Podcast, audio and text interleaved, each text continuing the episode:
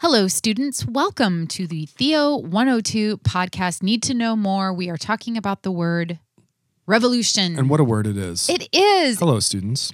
Well, I have to say, first off, welcome back, Dr. Doe. Thank you, thank you, thank you, thank you. My first video all, all The semester. first lecture of the whole I was term. I was I was just dominating in the fall and then I went away, but I was always here. My voice was here. How does it feel to be back? Oh, you know, you know, it's a good question. I feel I feel really good. feels really good. Well, you know, I was so excited for you to do this lecture because it's really where your field of expertise and the history of Christianity and the development of, of Christian thought and theology and ideas about the Bible intersect. Oh man, it all comes together. I mean, basically what that was in that lecture behind the scenes, you know, is like 27 minutes of exact like there's a course that I have taught periodically um, called Theo 290 Biblical Interpretation. That lecture is a 27 minute version of half of the course, mm. just like unpacking like all that stuff. Yeah. But it's an issue that's super near and dear to my heart. There's also like ancient interpretation, which is total, which is in some ways really different. I mean, that's part of the, you know, the issue, the the rupture, the thing that happened. But this uh, this idea of modernity, which you introduced so skillfully several lectures back, is the context in which all this happens, right? Yeah, so I, I want to ask you more about this. Um, so the word for the week is revolution, and you were talking about a revolution in the way that Christians, um, particularly in our corner of the world, um, but really Christians in in all industrialized corners of of the the globe, start thinking about the Bible and how to read the Bible. Mm-hmm. Um, I'd love for you just to say more about what you think is revolutionary about our approach to the Bible as opposed to, you know, mm. the centuries and centuries and centuries before. Yeah. I maybe I, I maybe I could just kind of talk my way into it by saying I think one issue, one big one biggie is the issue of control. Mm. Like who gets to control it? Wow. And you know, granted, those of you who are more obsessed with being competitive and controlling things like I am, um, might might feel more that this issue is like resonates with you more near and dear to your heart. Like why that would be a problem. Okay. But like I think it just is. Like it's an issue of control. Like who controls the text?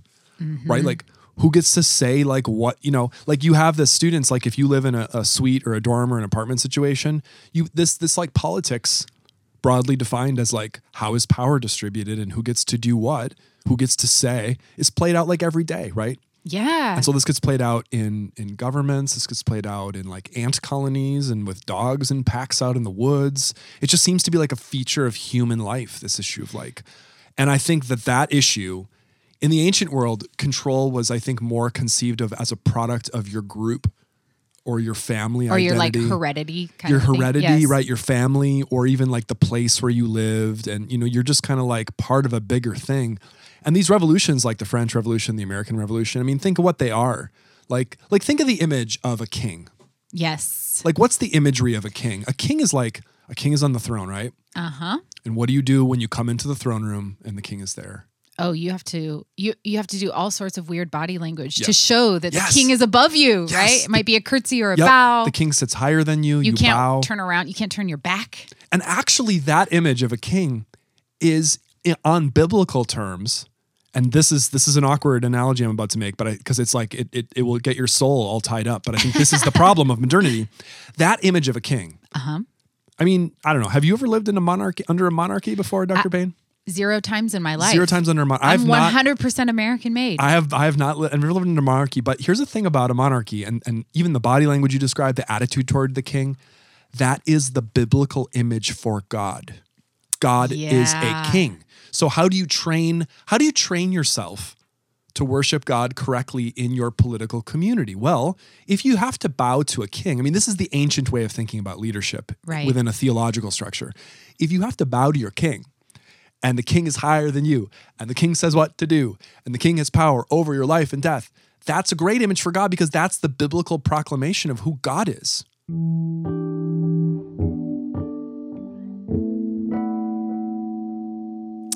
Yes. Well, Jesus is always talking about a kingdom. Jesus right? is talking about a kingdom. And Revelation tells us that he is the Yeah, coming king. That's right. Um, Revelation is a beautiful book that's full of this like My high-handed, hierarchical, royal imagery. It's you know, and the Gospels Beautiful, have a twist on it, but it's it's gorgeous. Okay, now think about a revolution like the American Revolution or the French Revolution. yeah.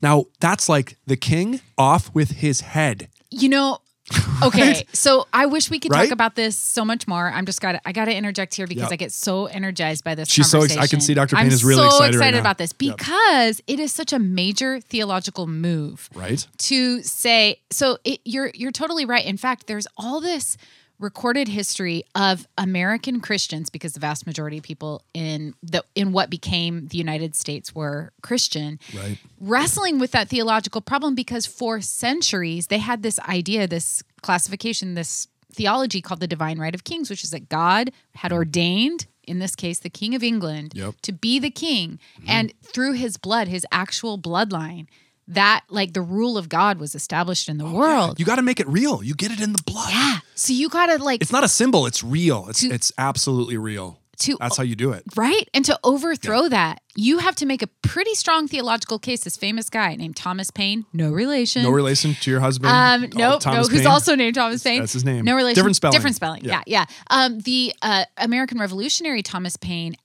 went to great lengths to make this argument that. In, in fact, having an earthly king was against the Bible, but he had to do some fancy footwork because the Bible has a king. So um, let me ask you. Let me ask you kings. this: Yeah. the the type of biblical um, scholarship that you talk about is that the the same like striking revolution that happened like the idea that we're like upending a king whoa that's major Yeah. are we upending like in the modern era how we see the bible is it is it that different I think I think in some cases it is that different. Yeah. I mean, one word you could use as a keyword to think about how people interpreted the Bible in the ancient world is the word allegory. And we talked hmm. about allegory last fall. Mm-hmm, mm-hmm. Allegory meaning just broadly conceived, and allegory just means the words on the page are the words on the page, which is like the literal reading. You know, uh, Dr. Payne walked into the room just means that a character in the story named Dr. Payne walked into a room. It doesn't mean that like some idea entered your soul or whatever, and Dr. Payne is a symbol of that idea, Right, and the right. room is in fact your soul. That would be allegory okay right? So, and basically, the allegory is the church's interpretation. Allegory was always like one of the dominant methods of the church. They also did literal readings, but like spiritual readings, you might say, it's like Right. have a lot in common with allegory, right? It's like the words on the page are never just the words on the page. However, with the birth of modernity, I mean, one thing you can do if you're someone like, I don't know, Martin Luther or others, you can go on a war against allegory because allegory is one of the key techniques of the church. And so if you go on a war against allegory, you're doing a power struggle over who gets to control the text. So Right? let me just hear you. So this is a fascinating because I love the history of like the exchange of power. So I love political history Mm-hmm. because what you're saying is that through the force of his argument, Luther some fairly successfully Mm-hmm. upended the power, like the the very traditional power of the church. Yeah. At least in his corner of the world. It didn't work everywhere. Well, it's like it's like what if what if our families got together with all of our kids? Right. Every friday, They're wild. They're wild. It'd be crazy. But Yeah. what if our families got together every Friday and had game night? And what if and what if and what if what if you insisted every Friday that we play chess? And you're really good at chess. Uh-huh. And I'm good at chess too, but I'm, I'm not. actually not good at chess, but and keep I'm going. you know, and I'm I'm I'm okay, but I'm not as good as you. Okay. And we're just losing, losing, losing. It's not like chess is a bad game. And in fact, I love chess. right. But you know, what if that was a big problem like this idea? It's like what if we start suggesting a different game to play? You know what I mean? Like I think it's something like that. All like of a sudden it's checkers. And then you'd have to this this analogy now gets like stretched out. Like what if whoever won the chess game at family game night also got a thousand dollars of the other person's money or Right, something like that? right. You know, it would be in my interest to change the game at some point. You know. So I do think if you thought of it like on this kind of game language, which sociologists and psychologists sometimes use to talk about like play and game language Mm-hmm. for like how we negotiate power and live our lives, this is getting really heady really fast here. Love like, it. That's you could look at it that way. So there's a different game. So this other game, like I described in, in the lecture, it could involve things like philology, like really careful attention to words and creating dictionaries, even doing archaeology, looking at manuscripts, could involve history, right? And so history, if allegory is kind of like an ahistorical technique, in other words, allegory is something you can just do and it like the realities exist timelessly in the heavenly realm. Yeah. History is all about the word context. Can I ask like a That's the really. Ticky tacky question, Yeah. which is what is exciting to me is how generative this change is, like how it, it gives life to all these new things. Mm-hmm. Can you just tell me, like, what kind of jobs are associated with this new way of looking at the Bible? like, it creates all these new, new, you just were listing like Totally. to- totally new fields of work and scholarship and industry. Well, that's right. And and not to say like somehow, oh, with the birth of modernity, suddenly there were millions of people who were archaeologists and higher critics and philologists. but like take a university, for example. Right.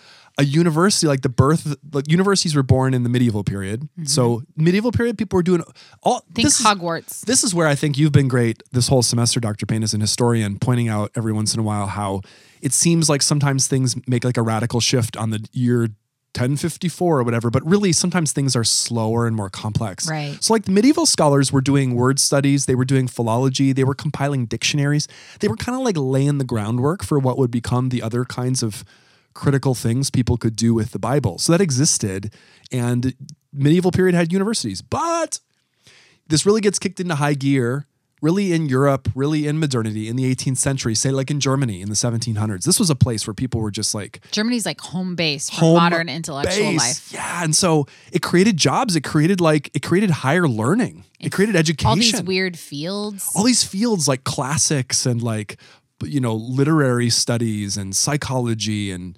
sociology and and and and just like but basically like history. I mean history wasn't an academic field before modernity. It's so fascinating because a lot of the majors that you students have right now or are pursuing were invented in this time period. Basically. Mm-hmm. Totally. And they were invented in a way. I mean, this is where this is where I think, okay, to back to the king metaphor, this is where this gets awkward. I want to tie that to to what you Oh, good, said. good, good.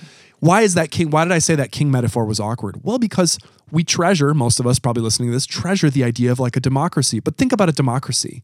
Think about what it does to power and what it says about who's in charge. It's fascinating. Is that a good model for God? Does that train you in your political and social life to worship God? Or does it train you to do something else, which you in fact love and which is great?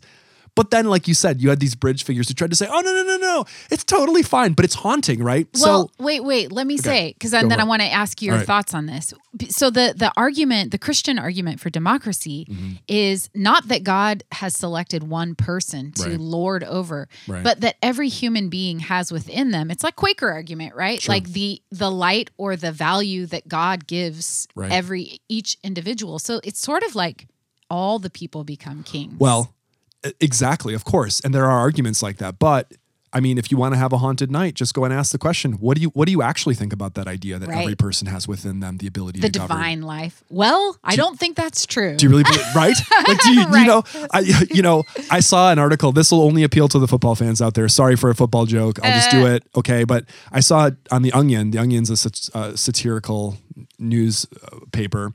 Um, the Onion has this article, which it has a picture of a crowd at a football game, Mm-hmm. and it has fans of the Cleveland Browns. The Cleveland Browns are a football team that's always losing. Okay, Sad. and the headline for it reads something like, "Apparently, even Cleveland Browns fan made in the image of God." Oh, sad. so you know right like that's a joke version Yeah, of it yeah. but what about like a real version like look at the kind of stuff that's happened say in american politics recently do we all agree that everyone has an equal right to say like the direction of the country like clearly there's a problem with Yeah, this, it's a right? constant set of arguments. so so the so the issue back then to the invention of the university and your comment about students majors is my connection is this in a way, the creation of those fields was a dethroning of the Bible as the central authority over everyone's life. Right? Because Oh, you don't yeah. you're not just going to be like, "Hey, you don't need to, you know, what? You have mental health problems, you have serious issues for which you need to see maybe a psychiatrist, maybe a maybe seek counseling." No, no, no, just consult the scripture. I mean, maybe some maybe some people listening or have heard something or like go that to your pastor. or go to your actually. pastor. Yeah, exactly. So it's about authority. It really is about power. And these new fields created new power networks. Competition. And these revolutions were just like, I mean, the French Revolution just like shook Europe. Can I ask you, You a question about? So the reading is a lot about the French Revolution. You talk a lot about the development of higher criticism, and I would love for you to talk about. So you know, the university is it's set in Germany. Mm-hmm. The the the hub of of like modern intellectual life is Germany, but eventually all that stuff comes to the U.S. It's Oh, yeah. slow. Oh, it, yeah. it takes a little while, but eventually it gets Yeah. here. Tell us what happens Oh man. when this higher criticism Oh, stuff man. comes to the U.S. well, you know, here's one thing about America and Americans, and we just got to kind of own it and love it. It's a it. quirk. It's a quirk, but like we are kind of like we are some blend of like very populist and anti-intellectual as Mm-hmm. a country. We're, and Europe is like stereotypically the intellectual elitist culture, right? Now, granted, there are populists Mm-hmm. There's and anti-intellectual in. Europe, and there are elitists in America. Okay, um, like me and Dr. Payne. Okay, no, Uh. we're not elitist. We're po- totally populist as as P- as PhD holding college professors. Yeah, but I Okay. ate Cheetos anyway. Exactly. so I think the thing about it is it kind of lands with a thud. And obviously there are some people who are really excited and they're like, yeah, this is awesome. Now, let's just be clear. I mean, just like people like Thomas Paine and others made that bridge argument to say, yeah, the loss of a king doesn't have to be a loss of everything that's theologically good about how we train ourselves to worship God. It can be great, and there are reasons. So, too, people could receive this kind of scholarship, these new techniques, all this stuff, and say, this is great for congregations. This is great for people in church. This is great for preaching. Have you ever been mm-hmm. in church, oh student, and heard a pastor refer to like the Hebrew or Greek meaning of Right, a word? right. Have you ever heard someone say, yeah, but you know what? This is what it says. But we But need to really look at the it- we need to look at the context behind this. Whenever you start saying we need to look at the historical context, you're making an appeal to a higher critical technique of reading the Bible. And that seems to have benefits for the community. So this isn't all just like anti-Christian kind of stuff, but you can see how it could be taken that way, especially if, you know, it, it depends what gets broken in the process, you know? I think of this as in some ways as an extension. This is like peak Protestantism, right? Yeah, how so? Well, because I think about it in terms of like what what was one of the big um, emphases of the Protestant tradition w- Right. was the idea that pe- like that the laity would read the scriptures, right? Right. So Protestant countries, Protestants in general, really emphasized literacy. They taught their children to read just so they could read the Bible, you know, stuff like that. Um, and so, in some ways, this higher critical method of interrogating the Bible using like the new technologies and the new sciences available seems like a kind of a the next logical step. Right. And then, but then it's like, well, what do you do with the other sources of of authority? We talked Right. about a Wesleyan read of the scriptures includes tradition. It includes like experience with the Holy Spirit. Sure. Um, this seems to emphasize the reason angle. Right. And the individual. I mean, you could think of it like polarities. Like you can always take a situation and be like, okay, there's an extreme on this side, and then on the other side, there's this other extreme. So you could run with this kind of like way of reading the Bible, just reading it as though it were any ancient collection of epic poetry, narrative, which many people do. which many people do. And people started to really do publicly for the first time, really, in the 1700s, Hmm. um, 1800s. People, it was still considered pretty taboo to do that back then, Yeah. but people started to do it. And of course, the French in the French Revolution, you had some famous atheists that were like, you know, they had criticisms, but you started to get, especially in the late 1800s, people were kind of coming more out with it. But for the most part, people did this within a Christian frame, you know.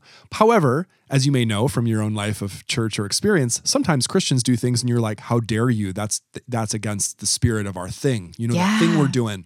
And I think some people definitely, like for instance, uh, a controversy I know that that that you're well versed in as a uh, an historian of 20th century American religion is just this fundamentalist modernist thing, which I brought up kind of quickly at the end of the lecture just to say the fundamentalist approach was one way you could do it. You could be like, okay, we're going to bat against you on the terms of reason, and we are going to show that in fact.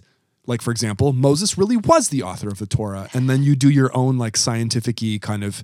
I use the phrase, by the way, in the video, scientific-y Yeah, with a Y yeah. at the end. It's a nice because word. it's not quite. I, I do it a little bit as an inside joke, and the joke is this: it's not quite.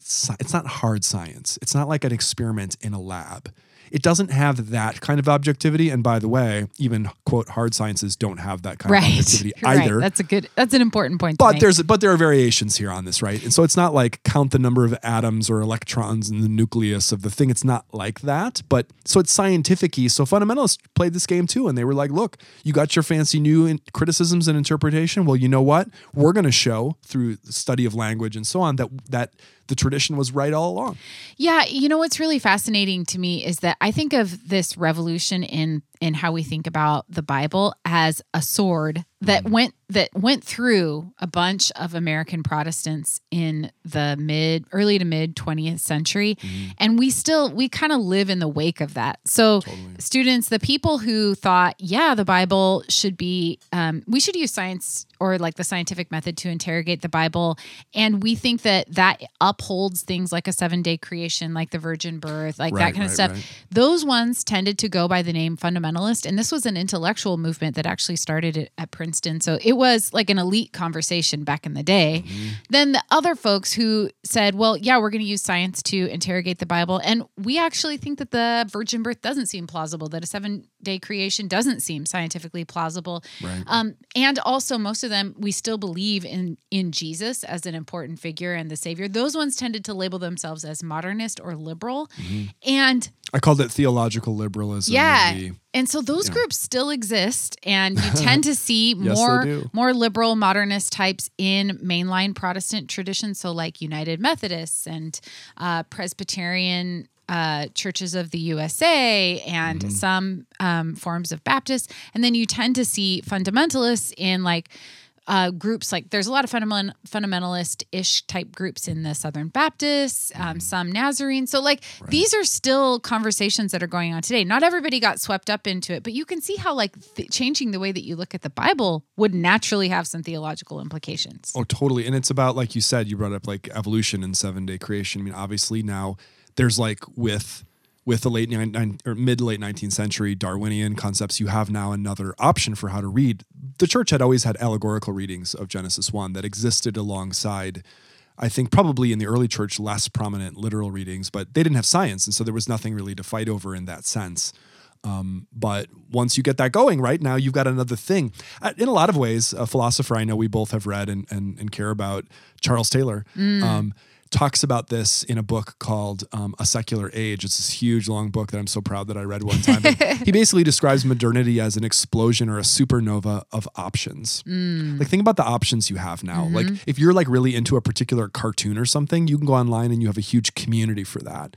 And now you have the birth of like all these communities, mm-hmm. you know, that you have. And those communities, you can now get support and all kinds of things for that. And so science introduces new things and just all of this stuff. There's so much that we could talk about here, but obviously we're just kind of skimming over the surface and, you know, And if you need to know more, there's a lot more Oh, to a- know. there's a lot yeah, more. Yeah, but it's it, it I, I'm glad that we had a chance to just talk through that. One of the things that I think students, a lot of times, students are really overwhelmed when they're first introduced to these ideas. Mm. oh, I was. I was excited, but totally overwhelmed. Yeah, it is overwhelming. It's Yep. just objectively overwhelming. Yep. And it also can be a little like sometimes it can take our focus off of just like the person of Jesus and the idea that like the Christian life is about seeking Jesus as the truth uh, in this world. I wonder right. if we could pray with a figure um, who a, a really important American pastor in the 20th century. So he was ministering around this time,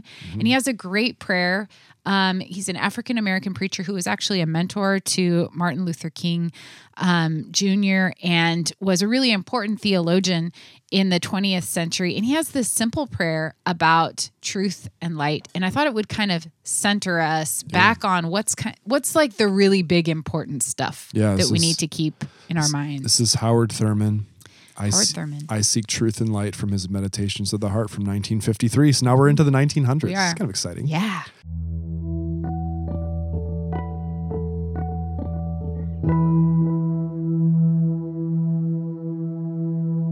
I will keep my heart open to truth and light. I will keep my heart open this day to all things that commend themselves to me as truth. I will try to increase my sensitiveness to error that it may not enter my heart with its distortions and its falseness. This is not easy. I am never free from the possibility of being mistaken.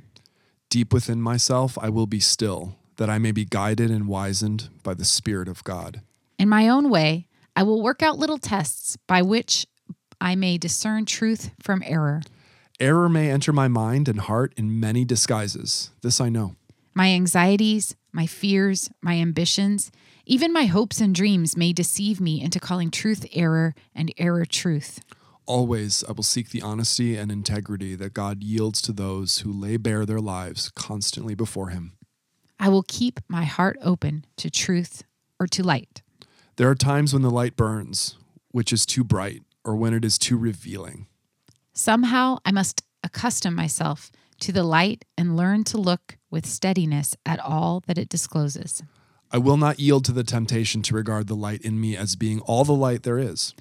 Always I will let my steps be guided by such light as I have at any particular moment. Even in darkness, I will learn to wait for the light, confident that it will come to cast its shaft across my path at the point of my greatest and most tragic need. Because God is the God of darkness as well as the light, I shall be unafraid of the darkness. I will keep my heart open to truth and light.